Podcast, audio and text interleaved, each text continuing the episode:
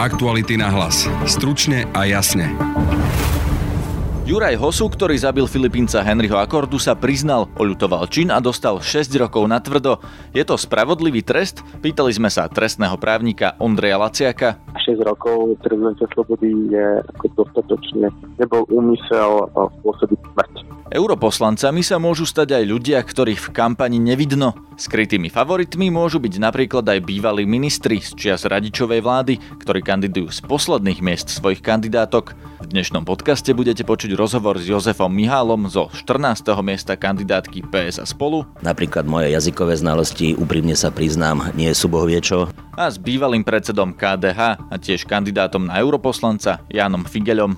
Ja som vlastne dosiahol výsledky práve preto, že som sa nevzdával napriek predchádzajúcej chorobe. Dnes môj stav je lepší. Počúvate podcast Aktuality na hlas, moje meno je Peter Hanák.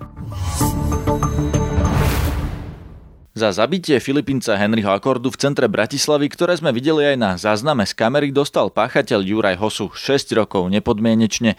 Bol totiž obžalovaný zo zabitia a nie z vraždy. Za zabitie je trestná sadzba 7 až 10 rokov, no okresný súd Bratislava 1 ju v tomto prípade znížil. Juraj Hosu sa totiž priznal, čin oľutoval a hlavne súdny znalec konštatoval, že bol počas činu v stave zníženej príčetnosti.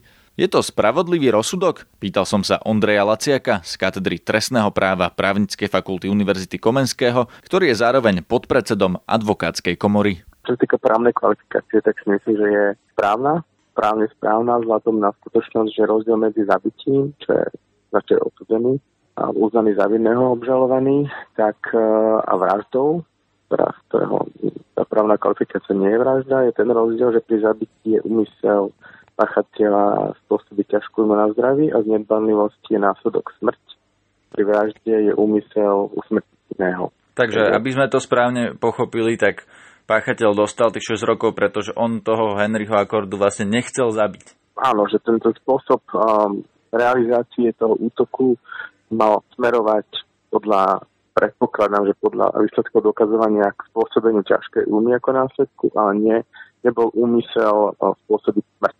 Ako sa niečo také dokazuje? Keď na tom videu vidno, že ho kopol napríklad do hlavy, ako vieme tam, že ho v tej chvíli nechcel zabiť, ale že mu chcel len spôsobiť ťažkú mu na zdraví? tak vám to poviem inak. Ak by, ak by páchateľ ano, strelil niekoho do hlavy, tak uh, na 95% môžeme ustaviť právnu kvalifikáciu ako vražda, ale ak ale sa bavíme o kopanci do hlavy, alebo údere do hlavy, alebo čo teda vychádzame z toho, že nie je to štandardný spôsob uh, keby spôsobu vraždy, ktorú niekto v danom momente chce spáchať, teda chce niekoho usmrtiť a mám za to, že z toho spôsobu, akým, akým sa vykonal, čo som teda videl asi raz tento video, tak mi ne, neprišlo ako to štandardný spôsob páchania vraždy. Naopak skôr bolo zrejme, že musí byť vedomý ten, uh, tá osoba, ten útočník toho, že môže spôsobiť ťažkú na zdraví otraz mozgu, neviem, zlomenú sánku a tak ďalej,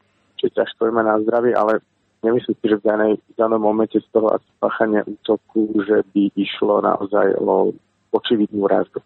Takže ako z tohto hľadiska, ja keby som tento prípad súdil, hovorím, nepoznám tie okolnosti dokazovania, čiže ťažko sa mi to hodnotí, ale podľa všetkého by som asi ustálil rovnakú právnu kvalifikáciu. Ako sa pozeráte na to, že súd mu znížil tú trestnú sadzbu, pretože mm. nebol úplne v stave plnej príčetnosti, že teda bol opitý a na liekoch. Robí sa to, že niekomu znižíte To sa vychádza zo znaleckého posudku. Zo znaleckého posudku sa vychádza a je, prihľada sa aj na osobnosť a okolnosti. Jednak spáchania, jednak, by som povedal, históriu toho človeka, to, či bol trestaný a či viedol riadny život. Čiže prihľadať na všetky tieto aktory, ktoré hovorím, neviem, aké boli u tohto obžalovaného, tak je to ako štandardný spôsob a tiež sa sleduje účel trestu. A mám za to, že 6 rokov prezidenta slobody je ako dostatočne možno z pohľadu rodičov obete nie, ale z pohľadu účelu trestu pre osobu, ktorá možno, že sa uh, jedným konaním vymkla z nejakého štandardného správania, myslím, že to je dostatočné memento. Takže ten účel trestu podľa vás nie je len potrestať ho. A ako ale resocializovať. Nie, nielen pomstiť tomu páchateľovi, ale že začl, aby mal šancu sa on sám začleniť niekedy do normálneho života? A čiže nie len represívnu, ale v podstate aj nejakú resocializačnú úlohu má samozrejme trest to určite áno. A samozrejme sa prihľadá na to, ako, ako ten obžalovaný lutuje a ako, ako situáciu išlo. Do Europarlamentu sa môžu dostať aj ľudia, o ktorých sa v kampani vôbec nehovorí. Niektoré strany majú svoje najznámejšie mená na poslednej priečke kandidátky, z ktorej však vďaka nízkej účasti nie je ťažké sa prekruškovať za europoslanca. Napríklad na 14. mieste kandidátky PS a spolu je podpredseda strany spolu Jozef Mihal. Pýtal som sa ho, prečo je na poslednom mieste. Pretože predo mnou sú tí lepší kandidáti. Že chcete, aby sa tam dostali skôr oni? Áno, kade chodím, tak tady hovorím, že treba kružkovať eh, našu dvojku, Vlada Bilčíka, experta pre zahraničnú politiku a Simonu Petrik, eh, ktorá sa zaoberá rodinou politikou, bojuje za práva žien. Takže vy sa vlastne nechcete stať europoslancom? To záleží na ľuďoch, koho budú kružkovať, ale ja im, ja im odporúčam kružkovať Vlada Bilčíka a Simonu Petrik.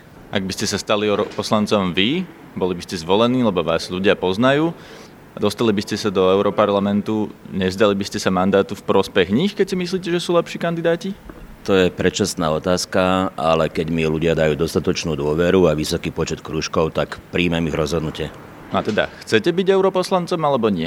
Chcem, aby naša koalícia získala čo najviac mandátov. Je to veľmi dôležité, aby Európskej únii boli seriózni ľudia, odborníci, ktorí chcú prispievať eh, k ďalšiemu rozvoju Európy a mojou účasťou na kandidátke chcem tomu čo najviac pomôcť. Potom robíte vlastne podobnú vec ako Igor Matovič, nie? ktorý tiež tam kandiduje preto, aby zviditeľnil svoju stranu, ale on teda aspoň otvorene povie, že on tam nechce ísť. Ja som na 14. mieste, to znamená, že to moje umiestnenie na kandidátke symbolicky vyjadruje to, že predo mnou sú skladka lepší kandidáti, ktorí sú možno aj lepšie pripravení na fungovanie v Európskom parlamente.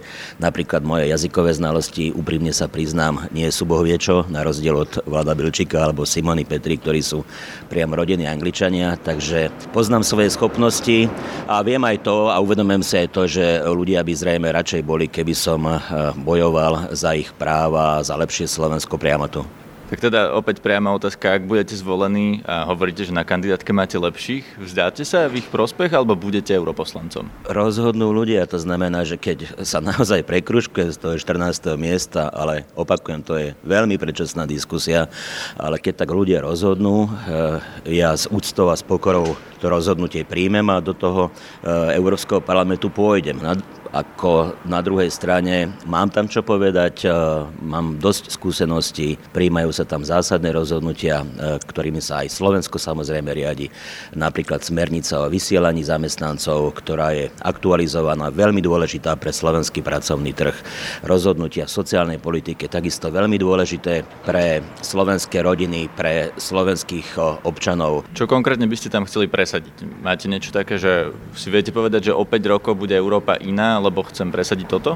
Ako sa hovorí, tý, medzi tými vyše 700 poslancami hlas jedného europoslanca nie je rozhodujúci, ale skúsenosti tých, ktorí v europarlamente sú, respektíve boli, hovoria, že aktívny europoslanec vie strhnúť na svoju stranu lavínu e, ďalších a mojou špecialitou sú detaily. Pokiaľ ide o tie pracovné smernice alebo o návrhy v sociálnej oblasti, bude veľmi záležať na tom, ako tie detaily budú vyzerať. A druhá vec je aj tá, že akým spôsobom tie európske smernice potom zapracovávame my do našej legislatívy, v čom vidím obrovský problém. Ako potenciálny europoslanec by som sa teda zameriaval aj na to, aby naši slovenskí legislatívci e, európsku legislatívu zapracovali správne. Že by ste kontrolovali, či Slovensko Slovensko implementuje európske právo tak, ako má? Áno, to dnes europoslanci nerobia, jednoducho prídu na Slovensko, ja netvrdím, že, že nie, že sa nezaujímajú, ale necítim, necítim ich prítomnosť napríklad v slovenskom parlamente alebo v pripomienkovom konaní k zákonom tak, aby tie zákony, ktoré sú vlastne výsledkom implementácie e, smerníc Európskeho parlamentu, boli naozaj na prospech, na prospech e, našich občanov. Pozmiem, ale na toto nemusíte byť europoslanec, aby ste to robili, nie? E, keď ste europoslanec a keď vám pod rukami vznikajú tie európske smernice, či dokonca ste ich spoluautorom, tak e, potom dokonalejšie rozumiete úmyslu zákonodarcu, e, viete lepšie vysvetliť podstatu vy ste známi tým, že máte bohatú prednáškovú činnosť. Aj teraz sa stretávame v hoteli, v ktorom budete mať už o chvíľu prednáško zákonníku práce.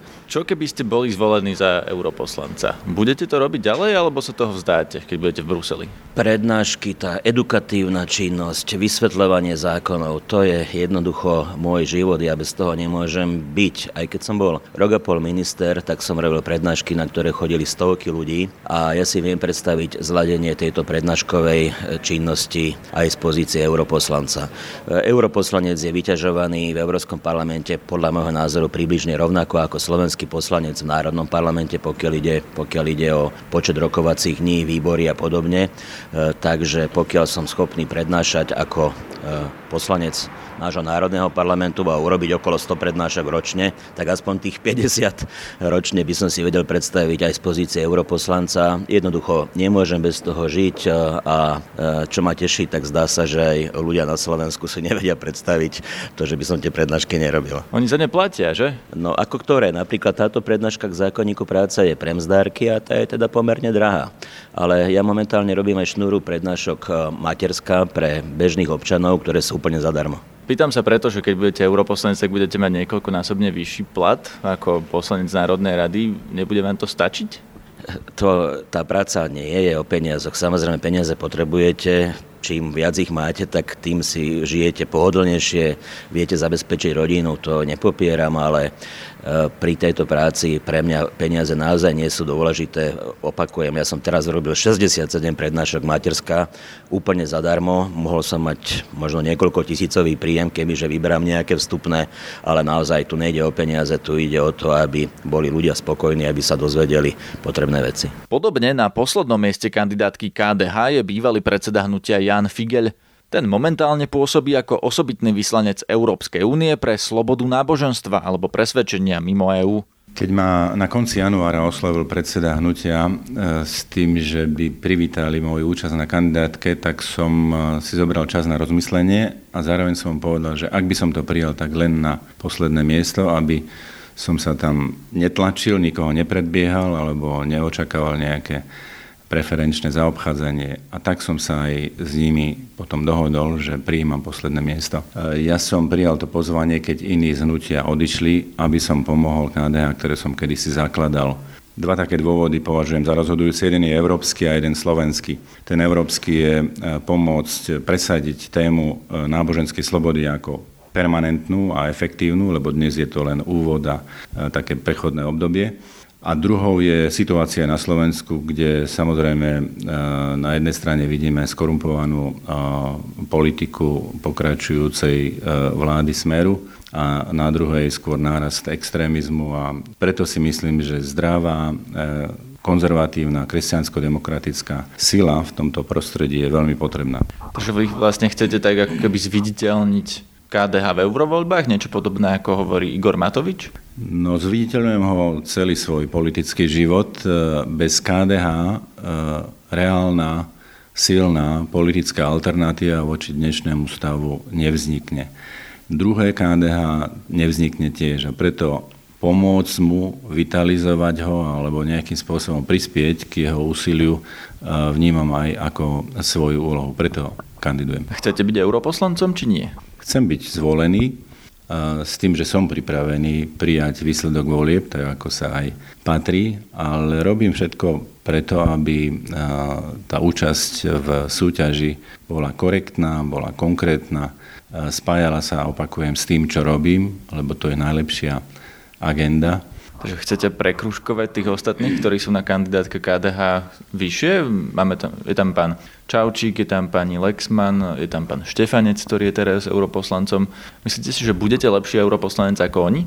To nie je o tom, že čo si ja myslím, ale skôr o tom, čo si myslia voliči. E, na kandidátke KDH vždy e, v eurovoľbách e, rozhodovali preferenčné hlasy Ako to dopadne, to samozrejme nechajme na voličov. No vy ste známejší, preto sa vás pýtam, lebo tí ostatní kandidáti sú nové tváre. Ak budete zvolení, tak si teda budete uplatňovať mandát. Nebude to ako Igor Matovič, ktorý ho nechce uplatňovať. Zostanete aj v tej funkcii, v ktorej ste teraz, v funkcii osobitného vyslanca? E, ja nie som Matovič a ani nerobím tieto e, rozhodnutia alebo kandidatúru z takých dôvodov ako Igor Matovič.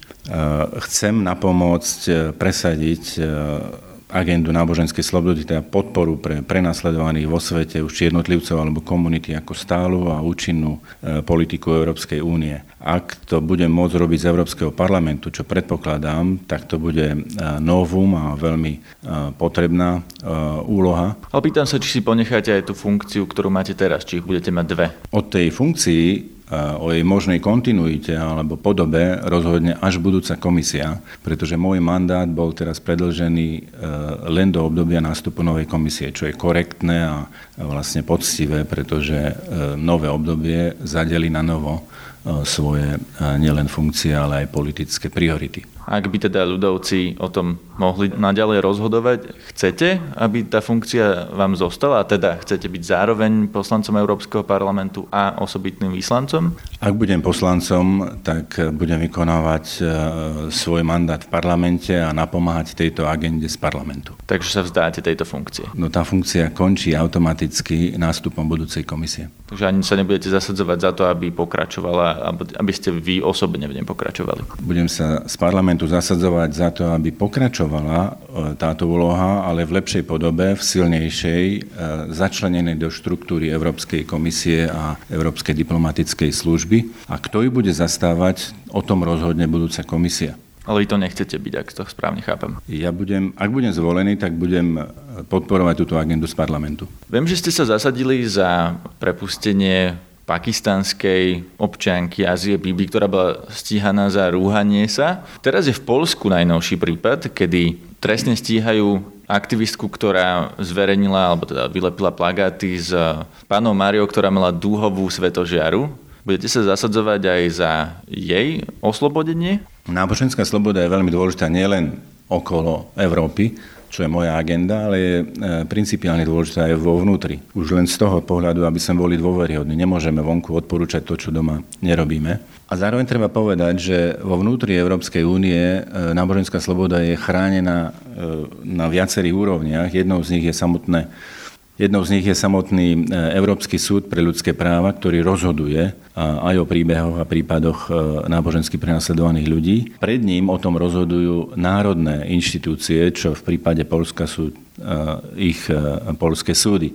Takže skôr dôverujem tomuto systému, ktorý máme, že zvládne korektné a naozaj zodpovedné odpovede na túto situáciu. Rozumiem, ale keď sa pozeráte na tento prípad, ste skôr na strane tej trestne stíhanej aktivistky, ktorá ten plagát urobila, alebo ste skôr na strane tých, ktorí tvrdia, že by mala byť trestne stíhaná?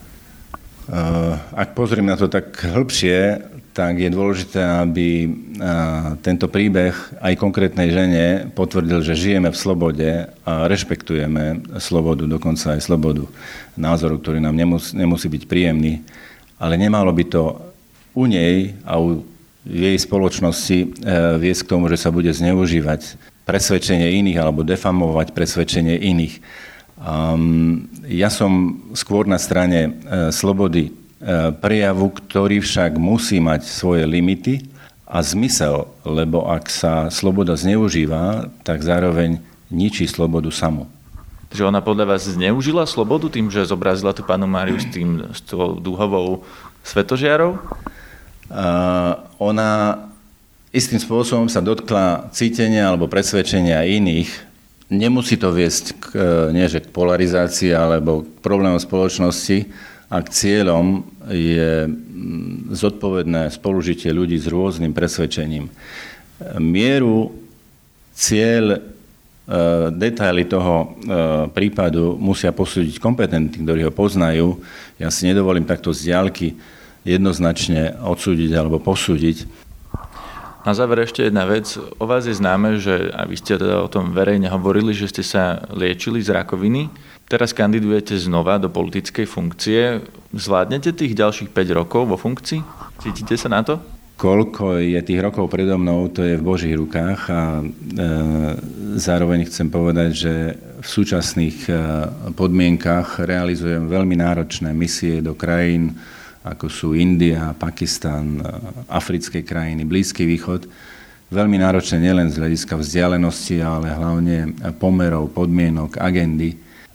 Znamená to nároky aj fyzické, aj mentálne, psychické, to je zároveň odpoveď na vašu otázku, či sa na to cítim. Úloha v Európskom parlamente je podobná alebo porovnateľná a ak dnes robím s odhodlaním túto agendu, tak preto, aby sa ukotvila, aby sa stala permanentnou a efektívnou. A robím to v období, keď som prešiel liečením, keď sa moje výsledky zlepšili a práve preto a zároveň v súvislosti s tým som sa nevzdal práce. Ja som pracoval celý čas a považoval to za súčasť toho zápasu, v ktorom sa nachádzam. Takže je to aj skúsenosť, aj také odhodlanie e, nevzdávať sa ani ďalej, pokračovať a dosahovať výsledky, ktoré som aj na teraz e, mohol priniesť. Napríklad to oslobodenie, ale aj celková záchrana Asie Bibi alebo deviatich väzňov svedomia v Sudáne a e, pre mňa boli povzbudením. Ja som vlastne dosiahol výsledky e, práve preto, že som sa nevzdával napriek predchádzajúcej chorobe. Dnes môj stav je lepší, významne, výrazne, takže môžem o to lepšie alebo výraznejšie slúžiť tomu poslaniu. Počúvajte nás opäť zajtra, nájdete nás na facebookovej stránke podcasty Aktuality.sk a cez Spotify alebo podcastové aplikácie. Zdraví vás Peter Hanák. Aktuality na hlas. Stručne a jasne.